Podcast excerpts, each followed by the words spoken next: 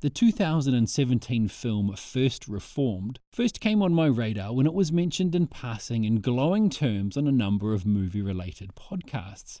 So, what's this movie all about? A pastor of a small church in upstate New York starts to spiral out of control after a soul shaking encounter with an unstable environmental activist and his pregnant wife. I've enjoyed a lot of Ethan Hawke's work, and here he again puts in a performance in an utterly riveting movie. This film punched me in the chest, and Mrs. B and I were talking about it for days afterwards, discussing various aspects, and especially the ending, which had us right on the edge of our seats.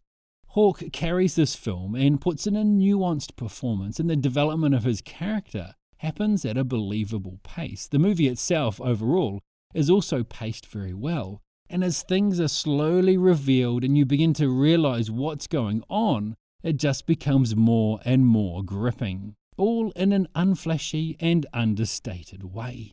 It quietly climbed into our heads and then slapped us with some oh crap moments.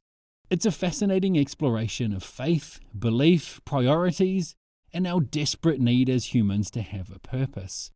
This is definitely one for the highly recommended list if you like movies that slowly ratchet up the tension and lead you up to a captivating conclusion. These are frightening times. We have to be patient. Well, somebody has to do something. Are you washed? Are you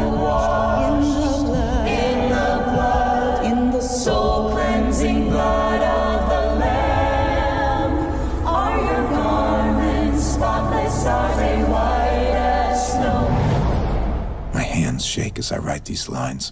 Are you washed in the blood?